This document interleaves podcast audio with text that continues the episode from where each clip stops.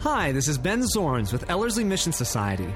This is part one of a two part message given by Pastor Eric Ludy at the church at Ellerslie in lovely Windsor, Colorado. It is our hope and prayer that this message would convict, inspire, and invigorate your pursuit of the Lord Jesus Christ. We also want you to know that should you ever have any questions or comments regarding any of the ministries here at Ellerslie, we are always happy to provide answers and receive feedback. Simply contact us at info at ellerslie.com or give us a call at 970 686 9022. We really would love to hear from you. Enjoy the message and may your faith and love in Jesus grow larger as you listen. Now, here's Pastor Eric Ludy. My dear friend, irritation.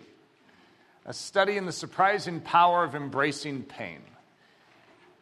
Now, the title is supposed to catch you a little funny because if there's one thing that most of us would not consider a friend, it's irritation. Uh, there's a reason why Eric Ludy is giving this because some people wonder where in the world do, does Eric come up with these ideas for messages? Well, usually, if you walk in the skin of a human for any length of time, you find that every single one of us has propensities and every single one of us has vulnerability points. I, what's amazing about, because I, have studied my life for quite some time, and I have some amazing capacity for grace and mercy towards bad people in the world. And I can be spat in the face, struck on the cheek, and be loving in response. Some of you are like, what? He really can? It, it is. It's truly amazing. But then you give someone a little closer to home to me, a child that's not behaving properly, and it's interesting, but my grace and my mercy threshold is completely different, which thus leads to something we could call irritation and frustration. So, uh, the other thing is, I have another problem, and that is with things. And uh, bad customer service can get under my skin too. But uh, things, the thing like I, I usually give the blinds, installing blinds, if something doesn't measure correctly or it just can't fit in, irritation, and frustration can flood in to the life of Eric Ludy in the most ridiculous situations. And I get frustrated with it too, because I know that it does not showcase Jesus Christ. And so God has put his finger on this quite a few years ago. I remember seeing Hudson when he was about one or two years old down in uh, the playroom, and we had one of those train sets set up for him. You know, they're magnetically connected to each other, and he had the wrong side of the magnet, and it wasn't pulling properly, and he was just and I saw him and he went, mm. and I remember thinking, you know, I don't look like that on the outside, but I feel that way on the inside. And I realized that the door in the Ludy home had been opened to something to enter in, and that was through Papa. When I had given way to frustration, I mean, I'm just upset with things. I, I don't really get upset with people. And but I was allowing something in. Now, whatever we traffic in our life has an effect not just on our life, but on others around us. Now, one of, the, one of the things I want to walk through today in this message is the fact that the way all of us probably deal with frustration and irritation at some level, okay? And you might be really strong in one area and really bad in another. And one of the things I want to begin to discuss is that there needs to be a thorough search into the Holy Spirit in every domain of our life so that we can show the nature of Christ at all times, not just sometimes. So, we broke this into two messages. The first one is called Cranky Conservatives, the second one is Kindly Christians. Now, most of us that are cranky conservatives would think of ourselves as kindly Christians. And there's this phenomenon known as cranky conservatives. Now, I just made up the word, but where these people, known as us, that know the truth, know better than anyone on earth how we should be living, and yet we can be some of the crankiest people on earth. You ever run into a rude conservative Christian? A mean conservative Christian? A dour faced conservative Christian? A frustrated, upset conservative Christian? Mm-hmm. Yeah, there's quite a few of them in this room. And so the point that I want to bring up is I want to touch on this. What causes this discrepancy of lifestyle? Irritation.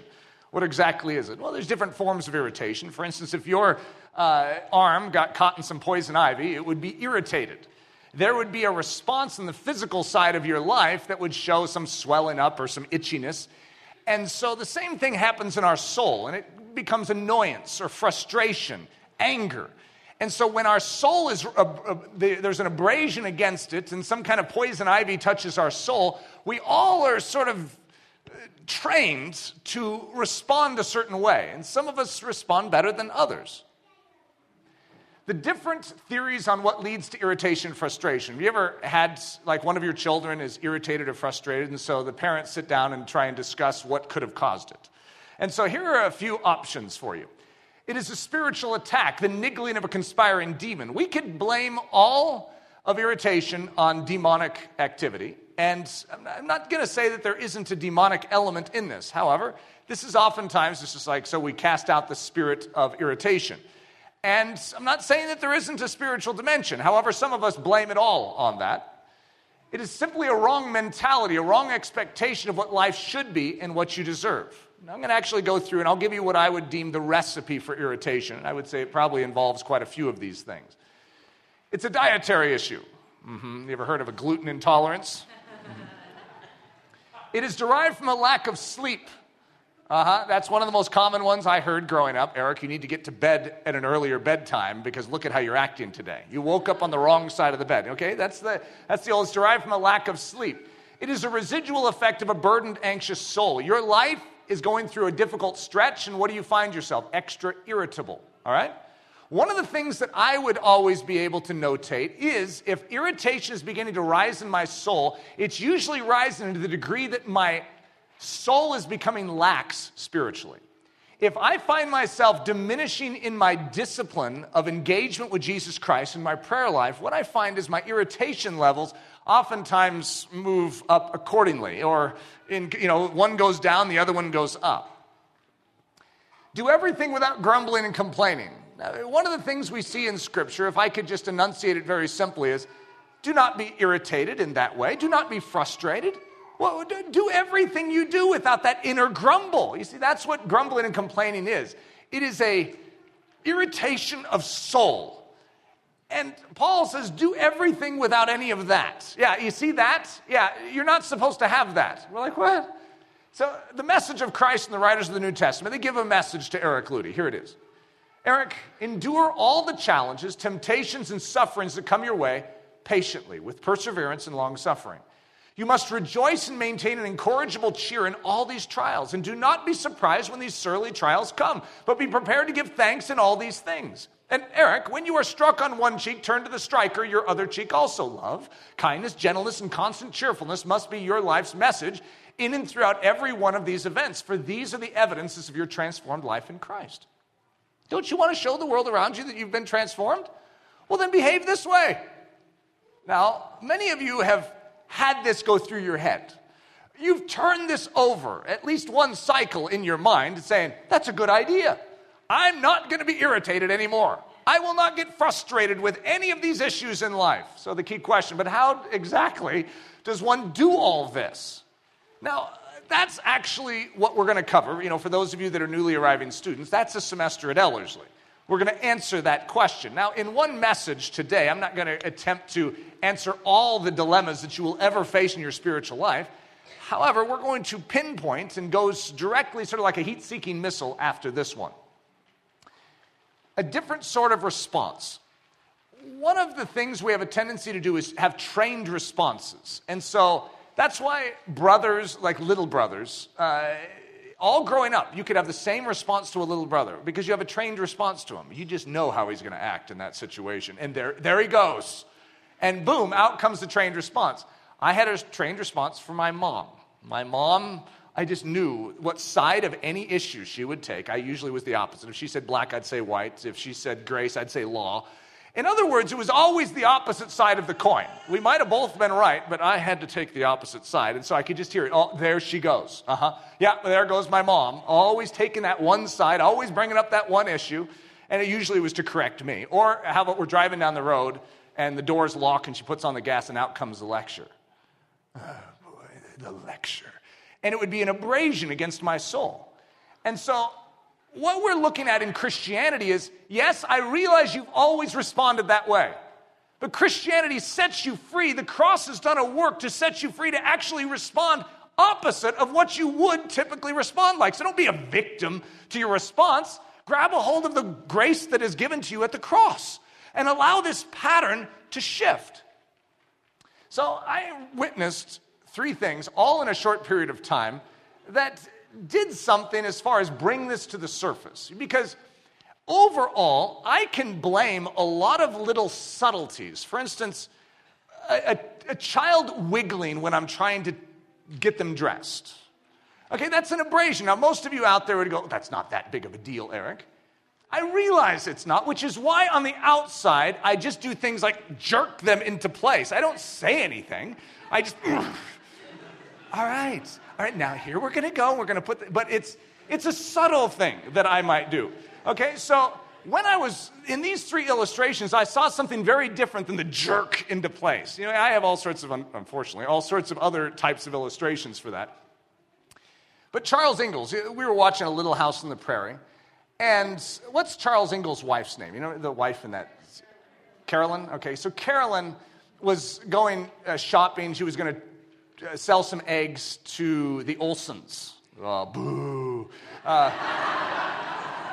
uh, the dad Olson's really nice. That, that mom, uh, and I got irritated just watching it. But she's trying to, you know, sell some brown eggs, and the lady said they were worth four cents less. And so Carolyn is like trying to handle this. She's upset.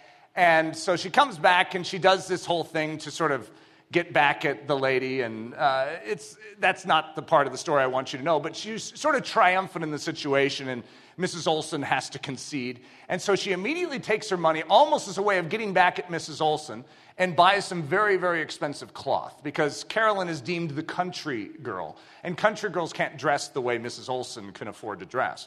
And so she goes right to the most expensive cloth. This is Carolyn. Sort of as a way of getting back and buys a whole bunch of it to build, and make herself a dress. The whole while Mrs. Olson saying, you, you can't, that'll get dirty where you live. And she goes, I'm going to buy it. And she goes home. Now she's feeling really bad. She has spent more than she should. Now, let's ask the men in here. You know, when, when your wife comes home with some expensive cloth, and her reasons for it may not be completely right, how do you respond? Now, in this situation, I can easily put myself into Charles Ingalls' position.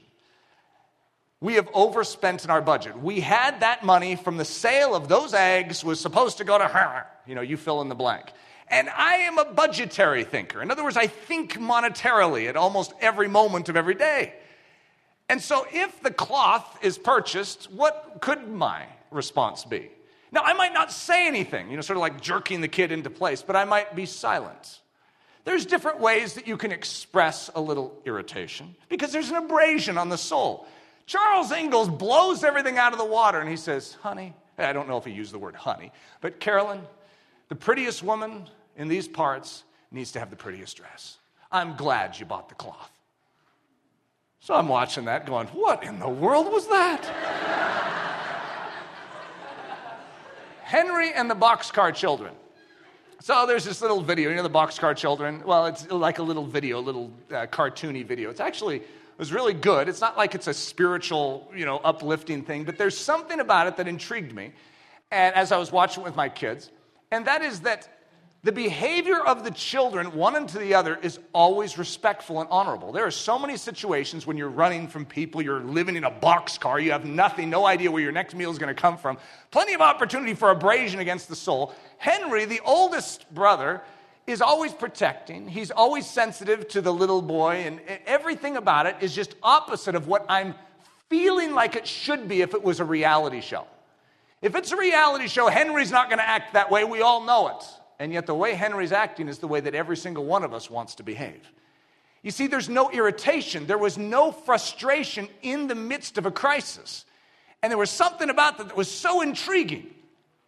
Miss Hillary and the little tumbling munchkins. So I took uh, Reese and Lily to a little tumbling class, and there's Miss Hillary's the one running the tumbling class, and I've never seen so much energy in all my life. And so, just as I survey the room full of tumblers, I get tired. I thrive with collegiate aged on up. I'm really good with that age, and I have a tremendous grace for that. You know, and there's some challenges in collegiate and up. That's the people that are very argumentative and have a sound opinion on what they believe. But all these that are under that age are hard. It is a lot of work. So I look at a whole bunch of little two to four year olds and I mean, it just starts to uh, take the wind out of me. And yet, Miss Hillary had energy for this, and she was jumping around, and these kids were misbehaving. So I'm in the, the back, and I'm looking at Reese and Lily doing the exact opposite. You know, sit here with your rear end against the glass, I think was the, the thing that they were supposed to do. And guess what they do? She turns her back, and they begin to waddle out uh, into the, and I'm like, hey, guys, what? And what does she do? She turns and goes, Oh, what are you guys doing? You want to follow me? And she's changing everything into some joyful thing. It's like they're disobeying. My paternal instinct is to correct in that situation, not to make a joke out of it and hug them and then stick them against it's to grab them and say, Hey, daddy asked you to stay right there. And every single one of the fathers are going to go, Exactly right. Amen. It starts with a change of thinking on irritation. Okay, here's we're going to throw a little curveball at our thinking. I have a theory. I know this is going to seem a little strange, but my theory is irritation is actually good. Now, I need to do some explaining on this one. Irritation is actually good? You've got to be kidding. It's how you handle it that makes it constructive rather than destructive. There is something that is coming against your soul. By the way, you live in a world in which irritants are always around you. There is a constant irritation floating around. However, most of us do not handle irritation properly, and as a result, it's destructive in our soul. It destroys us instead of builds us stronger. You see, it's the equivalent of being on a weight bench. If you weren't expecting to have a weight pushed on your, on your chest, you would be upset about it, wouldn't you? But if you deliberately laid down and said, All right, is anyone here to spot me? All right, good. And then someone stuck a weight on your chest, you wouldn't be upset. You would just push against it. In fact, you go, yeah, yeah, after you pushed it up and put it back on the rack. Like, yeah. Maybe the girls wouldn't do that exact thing. The two kinds of irritation destructive and constructive. Very different effects upon the soul. And I would hazard a guess that most of us have never learned how to handle irritation towards a constructive end. In fact, even as I'm preparing this message, I had so many baits this very week. It's better to stay away from messages like this. However, God was pressing me to show me how desperately I am in need of this very message and this very mentality. Because even as I'm preparing it, there's irritants. It's like, God, they're all over the place. Eric, use them, use them properly. So, my case for the virtues of irritation. So, I'm going to give you three argument points that I'm going to build on throughout the rest of our time. It's God's chosen means of saintly construction. Now, most of us wouldn't use the term irritation. We'd say things like trials, temptations, sufferings. Yeah. Those are the things that God uses to actually build us into saints of God or those that reveal his holiness and his glory, his behavior. He uses irritation, yeah, he does. It's the secret avenue through which the soul obtains greater grace and power. You want greater grace and power in your life? You have to know how to deal with irritation properly. And its end, irritation's end, if embraced and handled properly, is always the glory of God. In other words, if you knew that and you understood that, that when it's handled properly, it brings about a greater glory, you'd call it friend instead of enemy. Irritating argument number one. Even the arguments themselves are sort of irritating to our soul. We don't want this to be true. We don't want this to be God's chosen means for refining us and making us stronger. I don't want that. I wouldn't I would much rather just go to a gym and work out with weights. I do not want to have my soul have to go to the weight room of irritation. I don't want to have to deal with anything that doesn't go my way. I want things in order. I want things clean, smelling nice. I do not want things to be opposite the way I prefer them.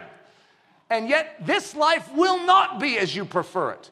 It has not come prepackaged to bring a solace and a comfort to your soul. It comes prepackaged with difficulty. It's a narrow way to get into heaven. It is not the easy road. And when you begin to stand up for righteousness, you will realize that there are irritants all over the place to go directly against that which you set your course to do. So, argument number one it's God's chosen means of saintly construction. A basic truth that would do us all well to acknowledge. This is a very, very basic truth. God knows best. You see, as we get into this idea that the way God builds his saints, we could argue and say, I just think there's a lot better ways to do it. You know, there's a lot of psychological training modules for how you can have a better life. There's entire books about having your best life now that veer completely off course from God's method for how you gain a great life. Isn't that ironic? Even written by Christians. You see, God has a pattern for how he builds his saints. And yet, it's not the pattern that any of us would choose. In fact, most of us, if we had it laid out for us in a multiple choice, we would never pick this. It would be like the 0.001% of us that would choose it. It would be like Bear Grylls that would choose it. It's like, yeah, that sounds fun. The eagle in the nest. Now, some of you have maybe heard me talk about the eagle in the nest. But in Deuteronomy, God is likened unto a mother eagle. And the Lord's, for the Lord's portion is his people. Jacob is the lot of his inheritance. He found him in a desert land and in the waste howling wilderness. He led him about, he instructed him, he kept him as the apple of his eye. So we see this picture of God overseeing and watching over like a father, like a mother, like a parent over his children, known as Jacob. As an eagle stirs up her nest, flutters over her young, spreads abroad her wings, takes them, bears them on her wings, so the Lord alone did lead him. So God cared for Jacob the way an eagle cares for his, or her in this case, her children, or her eaglets. So what's interesting is the way a, an eagle is built by God, created by God. God created an eagle. And he created an eagle to demonstrate a certain quality of his nature. And so eagles build their nests in far uh, up, hard to reach places, very safe, and they're like palaces. In the bird kingdom, eagles' nests are like castles, and they're the, where the wealthy would live. I mean, they are extraordinary, secure, safe from predators. I mean, they're eagles' nests. Well, that's the same with God. He builds the ultimate salvation for us in and through Jesus Christ, and it is safe from all predatory uh, inclination. Anything that's out to get us, we have Christ. However, the way an eagle prepares that little eaglet for life and a strong life to fly as mother eagle flies. Because, for instance, that baby eaglet can't fly. It's sitting there in its nice cozy nest, which is, by the way, all the down of, the, of, of, a, of a feather. With a feather, there are certain parts of a feather which prick, and there's certain parts of a feather that are nice and soft. Well, the downy part is what the little baby eaglet is lounging on and the joy of his newfound salvation. He's just loving life. And so Mother Eagle has an agenda for baby eaglet, and that is that baby eaglet would grow up to be like her and would be able to fly. You know, eagles have the strength in their wings to fly above storms. So a storm can come, but an eagle can fly above it. So therefore, yeah, there's a storm, but the eagle's not complaining about it. Why? Because it's above the storm as opposed to beneath it. And so Mother Eagle wants to train baby eaglet to fly. And so what does she do? Baby eaglet's, you know, lounging in the cozy, downy nest, and mother eagle begins to stir up the nest. That's what it's called, stirring up the nest. Mother eagle sort of looks like she's gone crazy. And now all the pinions are sticking up, so the uncomfortable part of the feather is now jabbing into little baby eaglet. Baby eaglet's like, excuse me, ow, oh, I, I, can't even find a comfortable spot. And then what does mother eagle do? Uh, she starts hovering you know, when a little hummingbird hovers, it's pretty extraordinary, but have you ever seen an eagle hover? I don't, I haven't. But they literally hover over the nest. You what kind of wind pressure you'd be creating if you were hovering as an eagle? So who's underneath that wind pressure? Baby eaglet, pressed against what?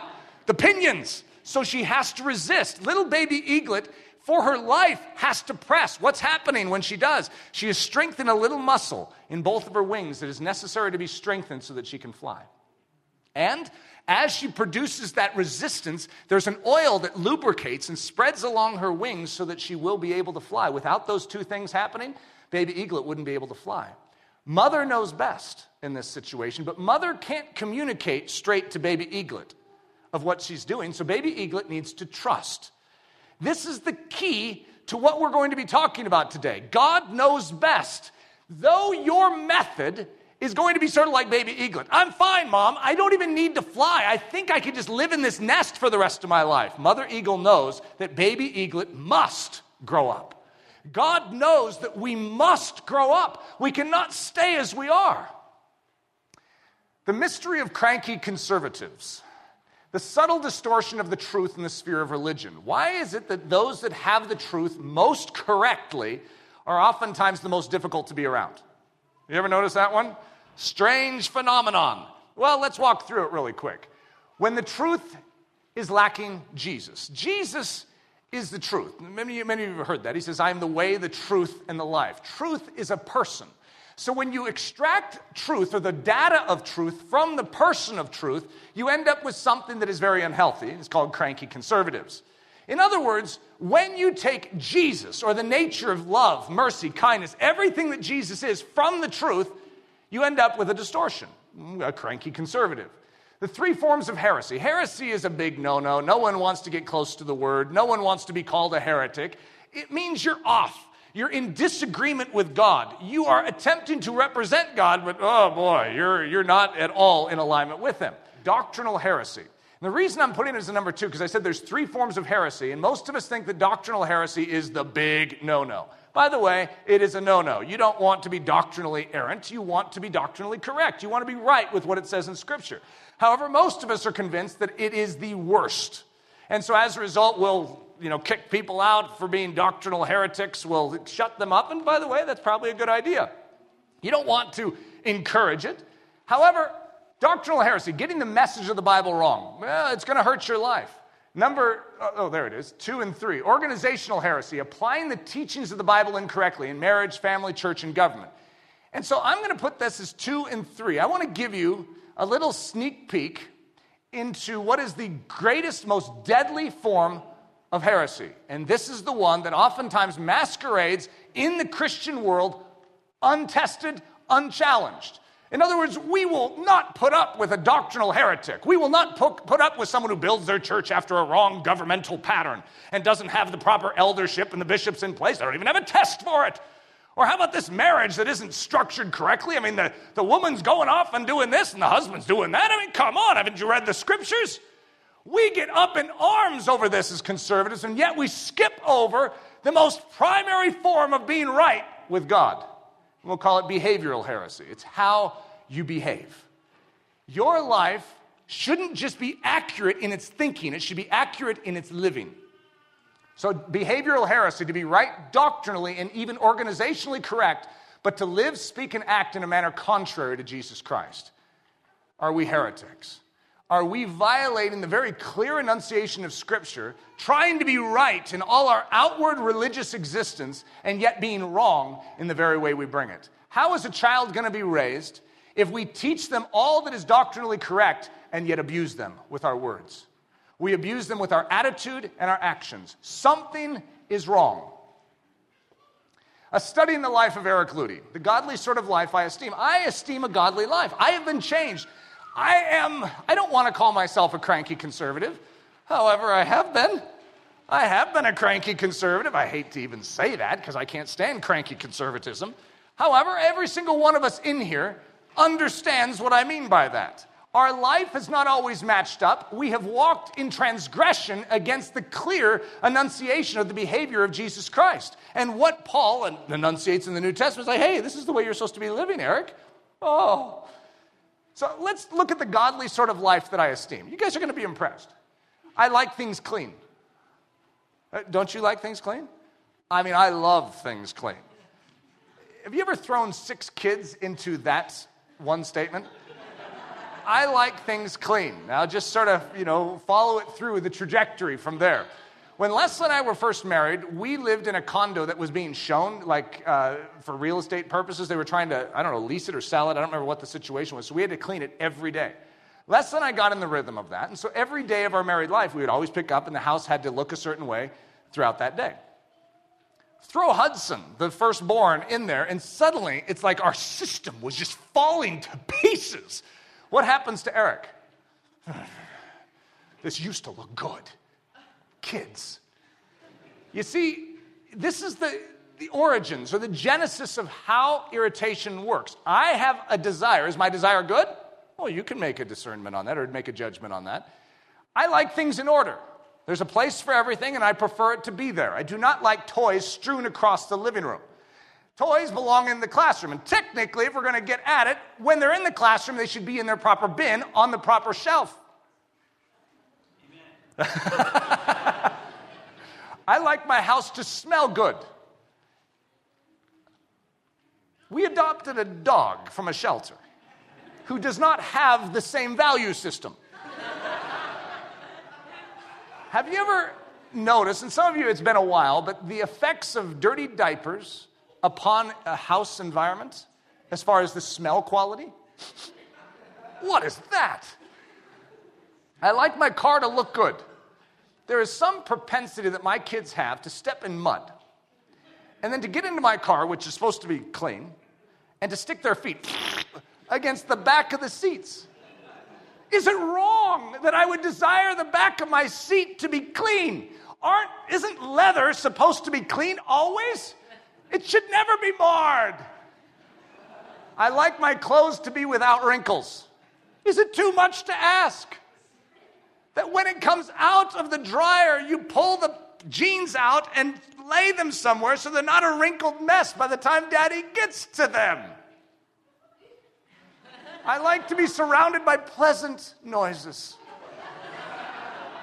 Soft music, the patter of rain, all fine. They all fall within the boundaries of what is approved within my soul, but screaming, shouting, that's too loud. Not allowed. Now, I am over exaggerating everything I'm saying. However, this is the source of irritation. You see, I have standards, and my standards seem very godly to me. I like to not spend money, I like to save. I like to see my resources build up and gain interest. Oh, that, that's a godly desire. And yet, just get married and begin to see the effects on that one. But then add six kids, and it's funny, but things begin to whittle down that you dream. You stick it on paper, and it looks really good on paper. And over time, this will then become this. And then you look over that same time in reality, and what? What happened to it? It wasn't me. And you look around the room. Are these bad desires? Doesn't God like things clean, in order, smelling fresh without spot or wrinkle? You see, I can give you an argument that would silence everyone that says, Oh, come on, Eric, God doesn't care about those things. Oh, yes, He does. You see, this is where a cranky conservative comes from. You see, I'm right. My desires are in alignment. Doesn't he desire a joyful noise and not a noisome gong? And doesn't he advocate saving, investing, and showing a good return on our talents when he returns? Ah, he does. So, isn't my response proper? Isn't my response correct? Because God is against sin, and I tell you what, anything that violates that is against his order and his nature. Hmm. You see, this is where a cranky conservative comes from. I'm right. The two sides to every truth. For judgment is without mercy to the one who has shown no mercy. Mercy triumphs over judgment. And most of us, the way irritation destroys us is we pronounce and capitalize and highlight and make big judgment. Judgment is of God. God is the judge, and He is. He has standards, and yet, yes, He does. And yes, when you pronounce those bigger and make it highlighted larger and underline it more than mercy, you are distorted in the revelation of truth unto everyone in your path. Mercy triumphs over judgment. It's a truth of the nature of God in his kingdom. Mercy is the extension of a grace. It's the extension of a God response to that which is not correct. You know, God judges sin, and yet here we are with hope in this room. Why? Because of this fact. God could have sent us all to hell without even a trial. We deserve it. Case could be shut and closed. Instead, He extended out a mercy. If mercy doesn't triumph over judgment, Christianity is non existent. So, in your Christianity, don't you think it makes sense that judgment cannot triumph over mercy, but mercy must triumph over judgment in our souls? What is irritation and frustration? Here's a very simple definition it's when judgment triumphs over mercy. This, this is not the way I want my life to be. This is not the way my kids should behave. They are wiggling. That smell is of the devil. Whatever it is, my tastes and my sensibilities may be accurate. However, the way in which I pursue keeping my home orderly, clean, and smelling nice is very, very important. If I'm a cranky conservative husband and father and pastor, well, I'm doing more harm than good. Irritation and frustration is a form of behavioral heresy where the soul holds to the letter of judgment and refuses to be in agreement with God's nature of loving kindness and thus aborts and aborts God's refining pearl making work in the soul. The second half of this, I'm going to talk about pearl making. And so that's going to make more sense in light of the second. However, when we do not allow mercy to triumph over judgment, we abort God's processes in the soul. God wants to do something. He wants to make something out of this difficulty, out of this challenge that we're facing. Thank you so much for listening to part one of this two part message by Pastor Eric Ludy, pastor at the Church of Ellerslie in Windsor, Colorado. Please feel free to make copies of this message, but do not charge for these copies or alter their content in any way without express written permission. If you have any questions, comments, or just need more information about Ellerslie, please visit our website at www.ellerslie.com. Again, that website is www.ellerslie.com. For Ellerslie Mission Society, this is Ben Zorns cheering you on as Christ cultivates his set apart life within you.